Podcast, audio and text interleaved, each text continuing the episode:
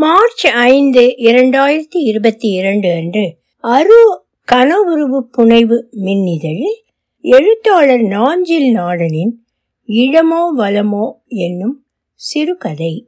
ஒலிவடிவம் சரஸ்வதி தியாகராஜன் பாஸ்டன். நேற்று இறந்த பிணம் எரித்து சாம்பலான பின் இன்று காலை கரைப்பதற்கு எலும்பு பொறுக்கினார்கள். மிச்சம் கிடந்த சாம்பலை கூட்டி குவித்து அதன் மேல் வெள்ளம் வடிய வைத்த தென்னங்கருக்கை நிமிர்த்து நாட்டி வைத்து அதன் திறந்த வாயில் விரிந்த தென்னம்பாழையை கொத்தாகச் செருகியிருந்தார்கள் செத்து போனது ஆணோ பெண்ணோ மூத்ததோ இளையதோ சுமங்கலியோ கைம்பெண்ணோ நோய்பட்டதோ திடமோ கொலையோ தற்கொலையோ மூத்த பிள்ளையோ குடியானவனோ எவராக இருந்தால் என்ன? கண் பஞ்சடைவதும் காலன் வருவதும் எவர் சம்மதத்தின் பேரில்? எரித்தால் எலும்பு பொறுக்கித்தானே ஆக வேண்டும். வரிசையாக ஏழு எட்டு குழிகள் கிடந்தன. முற்படுத்தப்பட்ட நடுப்படுத்தப்பட்ட பிற்படுத்தப்பட்ட மிக பிற்படுத்தப்பட்ட தாழ்த்தப்பட்ட வகுப்பினரு எதிர்காலத்தில் காந்திய மார்க்சிய திராவிட சனாதன குழிகள் என பகுபடல் ஏற்படக்கூடும்.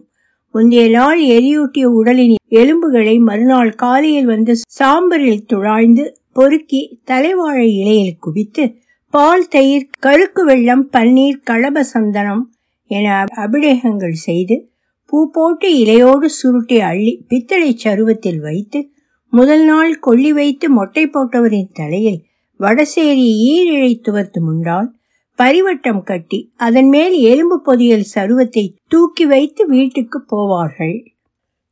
வீட்டு வாசலில் அதை வைத்து பெண்கள் பாலூற்றி தொழுதுபின் கரைக்கு வலுவான இருவர் கன்னியாகுமரி கடற்கரைக்கு கொண்டு போவார்கள். எலும்பு குவியல் அபிடேகத்துக்கு வெட்டிய தென்னை இளநீரின் வெள்ளம் வடிய வைத்த பின் காலியான இளம் தேங்காயை சுடுகாட்டு குழியின் சாம்பல் திட்டில் நிறுத்தி அதன் வாயில் விரிந்த தென்னம்பாளை கதிர் செருகி வைப்பார்கள். அனைத்து மயான குழிகளையும் பொதுவாக காவல் காத்து நின்ற சுடலையின் பார்வையில் சமூக நீதி சுடர் விட்டது மேட்டில் நின்ற சுடலையின் பீடத்து பரப்பில் அவர் காலடியில் நேற்று விரித்திருந்த தலைவாழை இலை வெயிலில் சுருண்டு கிடந்தது. செவ்வள்ளி வெள்ளள்ளி பூக்கள் சிதறி கிடந்தன. வைத்திருந்த ஒரு சீப்பு பேயன் பழத்தையும் மாடு மேய்ப்பவரோ வழிபோக்கரோ தின்றுவிட்டு தோலை எரிந்திருப்பார்கள். உடைத்து வைத்த தேங்காய் முறிகளை மடியில் மறைத்தெடுத்து போயிருப்பார்கள். அல்லது பீடத்தின அடுத்து கிடந்த துருக்கல்லில் முறியை உடைத்து பருப்பை தின்றுவிட்டு சிரட்டையை வீசியிருப்பார்கள். வடக்கு மலையில் உயிர்த்து மணக்குழி காயலில் கலக்கும் பழையாற்றின் மேலக்கரை அது யாறுகள் அனைத்தும் புனிதமே. வாங்கரும் பாதம் நான்கும் வகுத்த வான்மீகி என்பான். இன்னொரு நீர்க்கங்கை ஆற்றை பாடினான் என்றால் நாஞ்சில் நாடன் பழையாற்றை பாடினான். மேற்கு கிழக்காக ஓடும் சாலையில் இருந்து இடது வசம் திரும்பினால் பழையாற்றின் மேலக்கரை சூதானமாக ஓட்டினால் சக்கடா வண்டி போகும். ஏர்மாடு போகலாம். முன்னிரண்டு பின்னிரண்டாக நால்வர் தோல் போட்ட பாடையும் போகலாம். அது சாதாரண பாடையோ தேர்ப்பாடையோ வழித்தடத்தின் இரு மருங்கும் திருகு கள்ளி கொடிக்கள்ளி சப்பாத்தி கள்ளி சதுர கள்ளி எருக்கு குறுக்கு நெச்சி கடலாமணக்கு காட்டாமணக்கு காரை பூலாத்தி உண்ணி பீனாரி அழிசு உடை மஞ்சனத்தி தொட்டவாடி பிரண்டை பூச்சிமுள் ஆவாரை ஊமத்தை ஊதா கொழிஞ்சி குறுந்தட்டி நாயுருவி என பல்வகை செடி கொடிகள் படர்ந்து பாதையை மறிக்க பார்க்கும். ஊரில் பிணம் விழுந்தால் இரண்டு பேர் மண்வெட்டியுடன் வெட்டுக்குத்தியுடன் போய் முன்பே பாடை போகும் தடத்தை சுத்தப்படுத்துவார்கள். ஆற்றங்கரையின் மயான குழிகளின் வரிசையின் கீழ்ப்புறம் பழையாற்று நீரோட்டத்துக்கு செல்லும் கால் தடம் கிடந்தது. நீண்டு கிடந்த கால் தடத்தின் இருவசமும் நாணல். ஆனை அருகு கோரை நீர்முள்ளி என பம்மி கிடந்தன. சுடுகாட்டு தடத்தில் எழுபது போல் பிராயமுள்ள ஒருவர் நடந்து வந்து கொண்டிருந்தார். எங்கிருந்து புறப்பட்டு எங்கு போகிறார் என்று ஒரு கோளாறும் தெரியவில்லை. வடசேரி இறக்கத்தில் நடந்து நெடுங்குளம் சாலை கடந்து புத்தேரி கீழூர் வழியாக குளத்தங்கரையோரமாக வந்து நொண்டிப்பாலத்தில் சாலையை மிதித்து கீழ்த்திசை நோக்கி பொடிநடையாக வந்து பழையாற்று பாலம் தொடங்கும் முன் இடதுபுறம் பிரியும் தடத்தில் நடந்திருக்கலாம். அப்படியே மேற்கொண்டு நடந்து பூதப்பாண்டி போவாராக இருக்கும். பூதலிங்கசாமி கோயிலில் கொடியேறி ஐந்தாம் திருவிழா அன்று அல்லது பூதப்பாண்டி நுழைமுன் ஆண்டித்தோப்பை அடுத்த பழையாற்று பாலத்தில் ஏறி ஆற்றை கடந்து வலப்பக்கம் திரும்பி சீதப்பால் வழியாக தாழக்குடி போவாராக இருக்கும் நடந்து சுடுகாட்டு மேட்டை அடைந்தவர் சற்று நேரம் கால் மடக்கி ஆலமரத்தின் நிழலில் நின்ற சுடலை மாடன் காலடியில் அமர்ந்தார். இரு கைகளாலும் கால் முட்டுகளையும் கரண்டைகளையும் தேய்த்து விட்டு கொண்டார். கையை உயர தூக்கி சடைவு முடித்து நீட்டி படுத்து அரிதுயிலில் ஆழ்ந்தார். ஒரு நாழிகை சென்ற பின் துயில் கலைந்து எழுந்து சுடலை மாடன் பீடத்தின் வடக்கெல்லையில் நின்று மூத்திரம் பெய்தார். வில் போல் வளைந்து சென்று விழுந்த சிறுநீர் பாய்ச்சலில் கட்டெரும்பு கூட்டம் ஒன்று கலைந்து பறந்தது. மயான குழியில் குவித்து போடப்பட்டிருந்த சாம்பல் மேட்டையும் அதில் நட்டவாக்கில் நின்ற தென்னங்கருக்கையும் அதன் திறந்த வாயில் செருகப்பட்டிருந்த தென்னம் பாளையும் விரிந்த கதிரையும் பார்த்தார். என்ன மொழி என்று பகிர்ந்து அறிய இயலாத கூவல் ஒன்று பிறந்தது. அவர் தொண்டையில் இருந்து ஏதோ ஒரு தேவ பாடையாகவும் இருத்தலாகும். கூவலா அல்லது கேவலா என அவரே அறியவும் கூடும். பீடத்திலிருந்து பையை இறங்கி சமதளத்தில் உட்கார்ந்து நரங்கி மயான குழியில் சரிந்து இளநீரையும் தென்னம்பாளையும் நெஞ்சோடு சேர்த்தணைத்து பிரயத்தனம் செய்து மேட்டுக்கு ஏறினார். பீடத்தின் மேலேறி நின்ற திருக்கோலத்தில் உலகத்து தீமையை எல்லாம் கணத்தில் கருக்கி விடுவதைப் போன்று சினந்த விழி கொண்டு நின்ற சுடலையின் வாழேந்திய கரத்தில் கொண்டு தென்னம் கதிரை செருகினார். வெட்டப்பட்ட இளநீரினுள் உற்று பார்த்தார். சுடலை மாடன் பீடத்தில் கிடந்த கற்பாலத்தில் கருக்கை மடார் மடார் என்று அடித்து உடைத்தார். கருக்குக்கு மாற்றாக வறண்டு செம்பட்டை பறந்து விரிந்து கிடந்த மண்டையை மோதி ஹாராக்கிரி செய்து விடுவாரோ என சுடலை ஒரு கணம் திடுக்கிட்டார். கருக்கு தொண்டோடு இரண்டாக பிளந்து உள்நின்ற அரை விளைச்சல் தேங்காய் பருப்பு இன்முகம் காட்டிற்று. சுடுகாட்டு சாம்பல் துகள்கள் இளம் தேங்காய் பரப்பில் ஒட்டி கிடந்தன. சுற்றுமுற்றும் பார்த்து சற்று நீங்கி கிடந்த காய்ந்த தேங்காய் சிரட்டை துண்டை எடுத்து இளந்தேங்காய் பருப்பை கீறி அடர்ந்து எடுத்தார் நைவேத்தியமாக ஒரு கீற்று மாடனுக்கு வைத்துவிட்டு மிச்சத்தை வயதான பற்கள் நோகாமல் ஒதுக்கி ஒதுக்கி சவைத்து தின்றார் வாயோரும் தேங்காய்பால் வடிந்தது சுத்தமாக சுரண்டி தின்று இருபாதி கதம்பைகளை தூக்கி எறிந்து பழையாற்று வெள்ளம் பாயும் பள்ளத்துக்கு போகும் ஒற்றையடி பாதையில் இறங்கி குனிந்து ஆற்றை குடித்தார். என்ன உட்குரல் ஒலித்ததோ உடைகளை களையாமல் உடையென்றால் என்ன? அழுக்கேறிய காவி நிறத்து வேட்டியும் தோல் துண்டும் தான். அப்படியே இடுப்பளவு ஆழத்தில் இறங்கி துழாய்ந்து நீராடினான். நாட்களோ கிழமைகளோ மாதங்களோ பஞ்சை பரதேசியாக திரிந்திருப்பார் போலும். நீராட புழைகள் இருந்தன. பல் துளக்க ஆலோ வேலோ வேம்போ நாயுருவியோ கிடைத்தன. இறக்கப்பட்ட எவரோ நைந்து கிழிந்த அழுக்கு துணி மாற்றச் சொல்லி வேட்டியோ துண்டோ கொடுத்திருக்கலாம். அவரிடம் கட்டைப்பை தோல்பை ஏதும் இல்லை. மடிசஞ்சி கூட இல்லை. எனவே கை நீட்டினால் பணம் அரிசி பயிர்கள் காய்கள் கொடுத்தால் வாங்க மாட்டார் போலும். சமைத்த உணவு மீந்த உணவு காப்பாற்றி வந்திருக்கலாம். பட்டினத்தடிகளோ பதினெண் சித்தரோ தாயுமானாரோ ராமலிங்க வள்ளலோ வள்ளலோ மஸ்தான் சாஹிபுவோ அறிந்திருந்த சுவடுகள் இல்லை. எதை தேடுகிறார் என்று எதை கண்டடைந்தார் என்றும் யார் அறிவார்? அறிந்தவருக்கேதான் எதை தேடினோம் என்றும் எதை கண்டடைந்தோம் என்றும் போதம் உண்டா? தேங்காய் கருக்கு தின்று பழையாற்றில் நீராடி ஈர வேட்டி துண்டுடன் நீர் சொட்ட சுடலைமாடன் சந்நிதியில் வந்து தொழுதார் இந்த கதாசிரியனுக்கு இப்போது சிவவாக்கியர் பாடல் ஒன்று இழை வெட்டுகிறது தீர்த்தம் ஆட வேணும் என்று தேடுகின்ற தீனர்கள் தீர்த்தமாட எவ்விடம் தெரிந்து நீர் இயம்புவீர்? தீர்த்தமாட எவ்விடம் தெரிந்து நீர் அறிந்தபின் தீர்த்தமாக உள்ளதும் சிவாய அஞ்செழுத்துமே. காய்த்தல் உவத்தல் அற்று கண் சிமிட்டால் கண்டு நின்றான் சுழலை.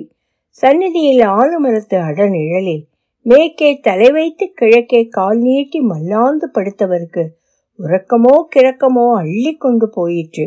வரப்போ தலகாணி வாய்க்காலோ பஞ்சுமெத்தை எந்த பரபரப்பும் பாசாங்கும் இனமான செருக்கும் கொள்கை தரிப்பும் இன்றி படுத்திருந்தவரை சொற்பம் கருணையுடன் பார்த்தார் சுடுகாட்டுச் சுடலை தனது வாழ்நாளில் இந்த சுடுகாட்டின் தட்டகத்தில் எத்தனை அழுகை ஆதாளி ஒப்பாரி நெஞ்சடிப்பு கசிந்தொடுகள் புலம்பல் பிலாக்கணம் பொச்சரிப்பு பொய்நடிப்பு வெளிச்சோகம் உட்காமம் கண்ணீர் கம்பலை காலாட்டல் கருணை பார்த்திருப்பார்.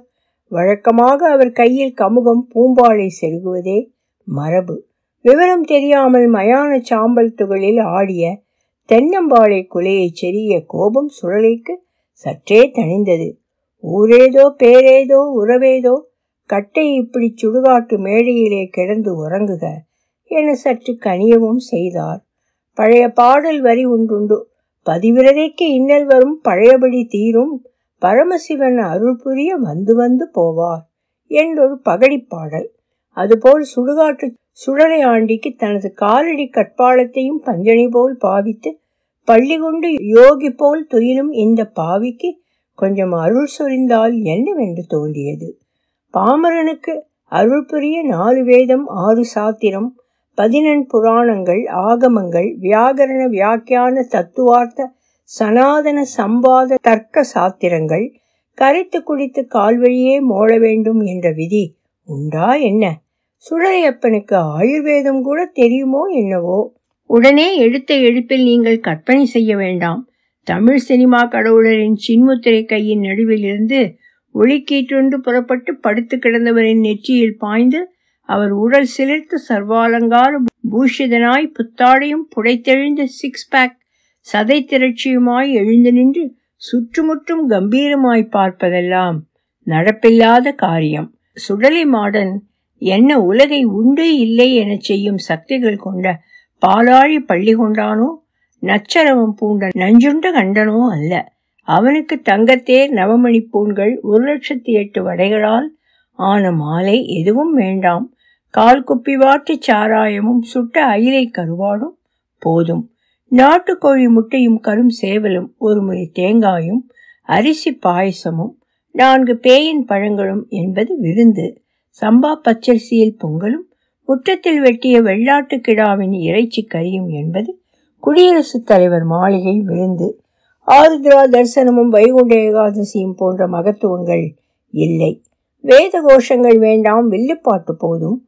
வேணுகானும் வீணை இசை சொகசுகா மிருதங்க தாளமும் வேண்டாம். நையாண்டி மேளம் போதும்.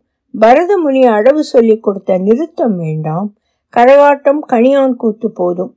மேலும் சுடலை மாடன் தேவ பாஷையை அறிந்தவரோ பத்து ஸ்லோகங்கள் மரணம் செய்து சொல்லி வித்வான் பண்டிட் விற்பன்னர் அடைமொழி கொண்டவரோ அல்ல. வட்டார வழக்கில் வர்த்தமானம் பேசுகிறவர். தனது ஆட்சி எல்லைக்குள் வந்து கிடப்பவரை பார்த்து சவத்து பயல என்ன செய்யுதுன்னு தெரியலையே என்று ஆச்சரியப்பட்டார். இவனுக்கு என்ன செய்து நமக்கு என்ன ஆக போகுது? குவார்டர் டாஸ்மாக் பிராந்திக்கு போக்கு இருக்குமா? கிழிஞ்சு தொங்கும் சல்லடம் கச்சை மாத்த போறானா? பொங்கல் விட்டு வெள்ளாக்கிடா வெட்டி பழப்புச்சோறு போட போறானா? என்றும் ஆயாசப்பட்டார் சுடலை தெய்வத்துக்கும் கட்ட பஞ்சாயத்து ஆதாய நோக்கம் வந்துவிடும் போலும். ஃபிட்லர் ஆன் த ரூஃப் திரைப்பட நாயகன் ஆன் தி அதர் ஹேண்ட் என்று மாற்றி யோசித்ததைப் போல சுடலையும் கால் மாற்றி சிந்தித்தார். நாம் என்ன கட்சி தலைவரா? என்ன செய்து கொடுத்தாலும் இருபத்தி ரெண்டு சதமானம் கேட்கறதுக்கு செருக்கி விழ நம்ம காலடியிலே வந்து பாவ மாட்டு விழுந்து கிடக்கான். சரி எந்திரிச்சு நம்மளை வேண்டி கும்பிட்டா அதை பற்றி ஆலோசிப்போம் என்று நினைத்தார். பேயாடு காணத்து பிறங்கு தழல் ஏந்தி தீயாடும் சுடலைக்கு உடனே சிவவாக்கியர் பாடல் ஒன்று ஊடறுத்து ஓடியது. மண்கிடாரமே சுமந்து மலையுள் ஏறி மறுகிறீர். எண்படாத காரியங்கள் இயலும் என்று கூறுவீர். தம்பிரானை நாள்கள் தோறும் தரையிலே தலைப்பட கும்பிடாத மாந்தரோடு கூடி வாழ்வது எங்கனே? சித்தர் பாடல் என்பதால் உரை சொல்ல தேவையில்லை. மேலும் சிறுகதைக்குள் பாடல் வரிகளுக்கு உரை சொல்வதை பவனந்தி முனிவரும் அனுமதிக்கவில்லை. சுழலியின் கருத்தியலுக்குள் முன்னால் கிடப்பவரின் ரேஷன் கார்டு வாக்காளர் அட்டை பேன் கார்டு ஆதார் அட்டை பெயர் குருத்து போல் முளைவிட்டது. காசிலிங்கம் பாஸ்போர்ட் எடுக்கும் நிர்பந்தம் இல்லை அவருக்கு. தென்னம்பூக்குலையை எடுத்து வந்து கையில் செறியதும் தென்னை இளநீர் தேங்காய் கீற்றை படைப்பது போல் வைத்ததும் மின்னலாய் வெட்டியது. ஆமால்ல சும்மா சொல்லப்படாது. கிழட்டு மூதிக்கு தோணி இருக்குல்லா திருமூலர் சொல்லியிருக்காரே எழுநூத்தம்பத்தி ரெண்டாம் திருமந்திரத்திலே யாவர்க்குமாம் இறைவர்க்கொரு பச்சிலை யாவர்க்குமாம் பசுவுக்கொரு வாயுரை யாவர்க்குமாம் உண்ணும்போது ஒரு கைப்பிடி யாவர்க்குமாம் பிறர்க்கு இன்னுரை தானே. இதென்ன சாமானிய பேச்சா? அப்பம் காசிலிங்கம் அவரால் ஏன்றத நமக்கு செய்திருக்காரு. பிறகு அவருக்கு ஒரு நல்லது செய்தா என்ன? கெட்டு குட்டிச்சவராட்டா போயிடுவோம் இது கூட இல்லைன்னா நாமெல்லாம் ஒரு சாமின்னு என்ன மயத்துக்கு கையில் வெட்டு குத்தி தூக்கிட்டு முழிச்சு முழிச்சு பார்த்துக்கிட்டு நீக்கணும். கொள்ளாண்டை சொல்ல மாடா உமக்கு அருள் என்றது மனசாட்சி. கடவுளே ஆனாலும் அவருக்கும் ஒரு உள்மனது இருக்கும் அல்லவா? முன்னிற்பவர் பழவண்டி தள்ளுபவர் அல்லது பாராளுமன்ற உறுப்பினர் என்று பேதம் தெரியுமா? கடவுளுக்கு இல்லை என்றாலும் சாத்திரங்களின்படி ஆகம விதிகளின்படி ஆராதனை செய்யும் அர்ச்சகர் அறிந்திருப்பார்தானே சுழலை மாடலின் கொடுவாள் மீசைக்கு இடையில் சிற்றொழி நறுமுகை பாய்ந்தோடிற்று. நானார் என் நெஞ்சங்களா? என்றும் உன்னையே நீ அறிவாய்? என்றும் தன்னை அறிதலே தகவு? என்றும் யோசிப்பதும் போதிப்பதும் ஞானியர்க்கே சாத்தியம். கடவுளர் தன்முன் நிற்கும் இவன் யார்? இவன் யோக்கியதை என்ன? என்றுதானே சிந்திப்பார்? எல்லாம் அறிந்த முக்காலமும் உணர்ந்த திரிகரண சுத்தி என யோசிக்கிற இறைவனுக்கு தெரிய வேண்டும் தானே? முன்னிற்பவன் அரசாங்கத்துக்கு கட்டிய வீடு பதினெட்டு ஆண்டில் இடிந்து விழுந்ததேன் என்று அறியாதிருப்பானா ஆண்டவன்? சொந்த வீடு நூறாண்டு நிற்கத்தானே செய்கிறது? இடியும் வீட்டை கட்டியவன் அனுமதி அளித்தவன் ஆய்வு செய்தவன் என்பவன்கள் அணிவிக்கும் நவரத்தன கண்டி வைர கிரீடம் மார்பு கவசம் தண்டை சிலம்பு காப்பு எல்லாம் அவர் கண்ணை பொத்தி விடுமா? கண்ணை மறித்தால் அவன் கடவுளா அமைச்சனா? சுடலை மாடன் வெளிக்கண் மூடி அகக்கண் சுடர்விட நின்றார். நின்றாரும் நின்றார் நெடுமரம் போல் நின்றார் இல்லை. முன்கிடந்து உறங்குகிறவன் யாவன் என சிந்தித்தார். அவர் தீட்சண்யத்தில் சில மாதங்கள் முன் நிகழ்ந்த காட்சியொன்று விரிந்தது. பின்னிரவு சரிந்து கொண்டிருந்தது அதிகாலை மூன்றரை இருக்கலாம். மீனாட்சிபுரம் பேருந்து நிலையத்தில் விரைவு பேருந்து ஒன்று வந்து திரும்பி நின்றது. சென்னை திருவனந்தபுரம் என முகப்பு காட்டியது. ஐந்தரை மணிக்கெல்லாம் கேரள தலைநகர் எய்திவிடும் ஓட்டுநரும் நடத்துனரும் இறங்கி எதிரே இருந்த காப்பி கடைக்கு சாயா குடிக்க போனார்கள். நாகர்கோயிலில் இறங்குபவர்கள் எல்லோரும் எந்த பரபரப்பும் இன்றி பெட்டி தோல்பை கட்டப்பை குட்டிச்சாக்கு என குடும்பம் குடும்பமாக சாவகாசமாக இறங்கினார்கள். தோளில் சிறிய பையுடன் ஒருவரும் அவரின் தோளை பற்றியபடி எழுபது வயது சொல்லத்தக்க ஒருவருமாய் பதனமாக இறங்கினார்கள். வயதானவர் கையிலும் ஒரு ரெக்ஸின் பை இருந்தது. அதனுள் மாற்றுடை இரண்டு செட் துண்டு சில நூறு ரூபாய் பணம் பட்பசை பிரஷ் போர்வை இருந்தன. கழுத்தை சுற்றி மஃப்ளர் கிடந்தது மூக்கு கண்ணாடியும். மூத்தவர் பாங்கிழவன் இல்லை தடுமாற்றமின்றி நடந்தார். பேருந்து நிலையத்தின் வழக்கு கோடியில் இன்னும் திறக்காத கடையின் படிக்கட்டில் மூத்தவரை உட்கார்த்தி வைத்தார் அவர் மகனான இளையவர். இருவர் உடையிலும் உடற்கூறிலும் வறுமை சூழையதும் இல்லை. தகப்பனிடம் மகன் ஏதோ குனிந்து ஓசையின்றி சொல்லி நின்றார். தகப்பன் எப்பொழுதும் இன்றி வெறித்து பார்த்தார். தேநீர் வாங்கி வருகிறேன் என்றோ ஆட்டோ பிடித்து வருகிறேன் என்றோ முகவரி விசாரித்து வருகிறேன் என்றோ மறைவாக ஒன்றுக்கு போய் வருகிறேன் என்றோ கூறியிருக்கக்கூடும் சில நிமிடங்களில் ஓட்டுநரும் நடத்துனரும் வந்து விரைவு பேருந்தில் ஏறி மெதுவாக வண்டியை உருட்டி ஒழுகின சேரி போகும் சாலையில் திருப்பினார்கள். பேருந்து திரும்பும் இடத்தில் மறைந்து நின்ற மகனார் பேருந்தை கை காட்டி ஏறிக்கொண்டார் பேருந்து ஒழுகினசேரி வடசேரி கிருஷ்ணன் கோயில் விளக்கு என வேகம் எடுத்து திருவனந்தபுரம் சாலையில் விரையலாயிற்று. தகப்பனார் காத்திருந்து படிக்கட்டில் கால் நீட்டி சாய்ந்து உறங்கலானார். சுடலைக்கு யாவும் தள்ள தெளிவாயின. தன்முன் படுத்து கிடப்பவருக்கு தன்னை பற்றிய பேதமில்லை. உறவு நட்பு நினைவுமில்லை அகமில்லை புறமுமில்லை என்று. காசு இருக்கும் வரை கடைகளில் கேட்டு வாங்கி தின்றிருப்பார். தன் சொந்த பெயரே கூட தப்பி போயிருக்கும். பிறகென்ன? உண்டி கொடுத்தோர் உயிர் கொடுத்தோரே. நினைப்பில் ஊர் முகவரி உறவுகளின் பெயர்கள் யாவுமே கெட்டழிந்த நிலையிலேயே காணாமல் போக்கப்பட்டிருக்கிறார். காணாமல் போக்கியவருக்கும் அவருக்கான நியாயங்கள் இருக்கலாம். சுழலை மாடனுக்கு இரு வினாக்கள் இருந்தன முன்னால். ஒரு சன்ன பார்வையால் காசிலிங்கத்துக்கு உறக்கத்திலேயே விடுதலை வழங்கி விடலாமா? இல்லை பிறழ்ந்த நினைவு பிலங்களின் பழங்கணக்குகளை வழங்கி தனது உண்டியிலையும் திறந்து சில்லறை காட்டி சொந்த ஊருக்கே திரும்பி போக ஆற்றுப்படுத்தி விடலாமா? உயிருக்கு விடுதலை வழங்குவது தனது அதிகார வரம்பினுள் இல்லை என்று தோன்றியது சுழலைக்கு.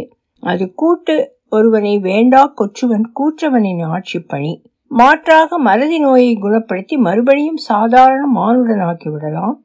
எளிதாக. ஆனால் பெற்ற மகனே கருதி கூட்டி அறிந்தே தொலைத்து விட்டு போன பின்பு அந்த மகன் இனி இவருக்கு எதற்கு என்றும் தோன்றியது. சுடுகாட்டு காவல் பணியாற்றும் சுடலை மாடனின் தீர்மானம் இடதும் ஆகலாம் வலதும் ஆகலாம். ஒலிவடிவம் சரஸ்வதி தியாகராஜன் பாஸ்டன்